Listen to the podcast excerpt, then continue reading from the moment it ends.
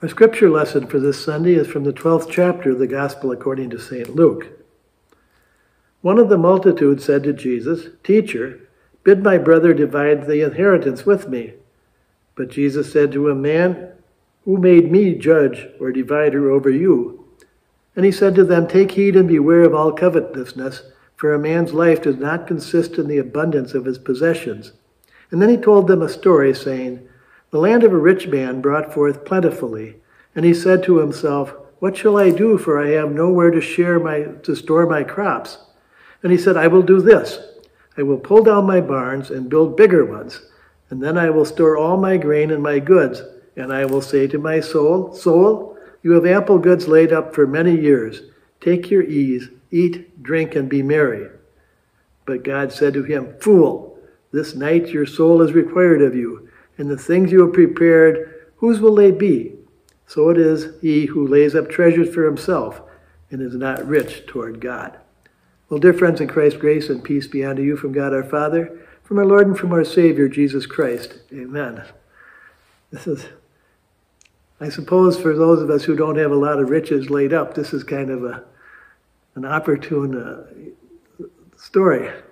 But if you put it together with the psalm that I just read, read, it is part of God's ongoing message to us that we don't want to hear. And that message is that our days on this earth are limited and we don't have any control over when they end. So we may say, I will do this today and I'll repent tomorrow we don't know that we're going to be given tomorrow.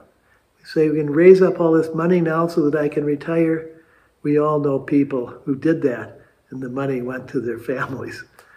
When we say, I don't have to worry about my health because I've always been healthy, that's true up until a point and then it's not true. What God says in the psalm, what he says in our message this morning is just this. If you're going to make an investment, make an investment in your soul. And I don't necessarily mean make an investment in living eternally, but make an investment in what it is that brings you peace and satisfaction and allows you to go to bed at night saying, I did something today to make this world a better place. This man, this rich farmer in our story this morning, what he did is he just raised more and more he just got richer and richer, and he had so much money he didn't know where to put it. He was sort of like Scrooge McDuck. He had to build storehouses for his coins. And Jesus says there's no way to live. The way to live is to live. The way to live is to love one another. The way to live is to help one another. The way to live is to do what you can to make this world better reflect God's glory. So many of us do what we can to make the world reflect our glory. It's not going to last. Jesus keeps promising us that. Our own experience in life keeps promising us that. God wants us to live and He wants us to live eternally, but He wants us to start living eternally today by living the way that He has taught us to live. And that is the good news. Thanks be to God. Now let us pray. Our Father in heaven, we do pray this morning for all those who suffer in the world, for the victims of wars and natural disasters, for the people of the Ukraine for the people of Sudan, for the people who suffer floods and fires and drought all over the world, we lift our prayers.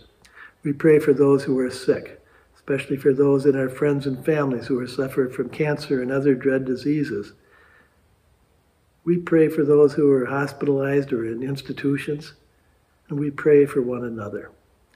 We pray especially for those who help. We pray for our medical professionals and our police officers and firefighters and utility workers, for our farmers and our teachers. We pray for all those who give of their lives to make this a better world. We pray for our president, for our governor, for all the men in the world, uh, men and women of the armed forces. And we pray for one another as we remember the words that you taught us. Our Father, who art in heaven, hallowed be thy name. Thy kingdom come. Thy will be done on earth as it is in heaven. Give us this day our daily bread, and forgive us our debts as we forgive our debtors.